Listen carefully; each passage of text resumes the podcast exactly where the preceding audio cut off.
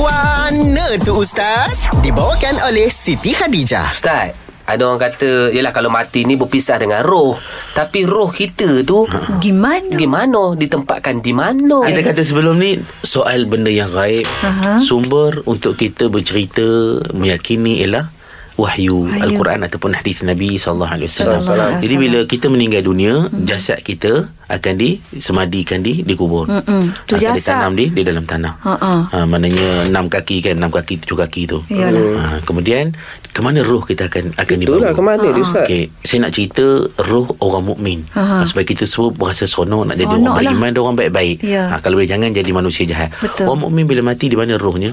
Rasulullah SAW beritahu, roh mukmin dalam hadis yang berkata lima Muslim, roh orang mukmin itu digantung di pohon di syurga. Oh Tergantung Oh duduk di syurga Tapi dia akan pohon Alhamdulillah. Ah, Okey. Ha, maknanya jasad kita berada di di bumi Kubur, ha, ha-ha. tapi roh kita sementara kata Rasulullah untuk menanti dibangkitkan semula daripada kubur kita untuk apa Ha, Hisap. dihibur daripada mahsyar Ha, pula ha.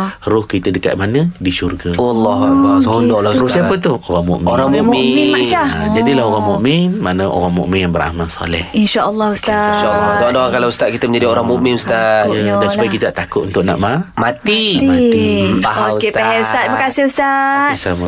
Guana tu Ustaz Dibawakan oleh Siti Khadijah Tukarkan telekong lama dengan SK Dan nikmati penjimatan hingga RM100 Dan RM50 untuk telekong selain SK Kunjungi butik SK atau layari sitikhadijah.com Tertaluk terma Siti Khadijah Lambang Cinta Abadi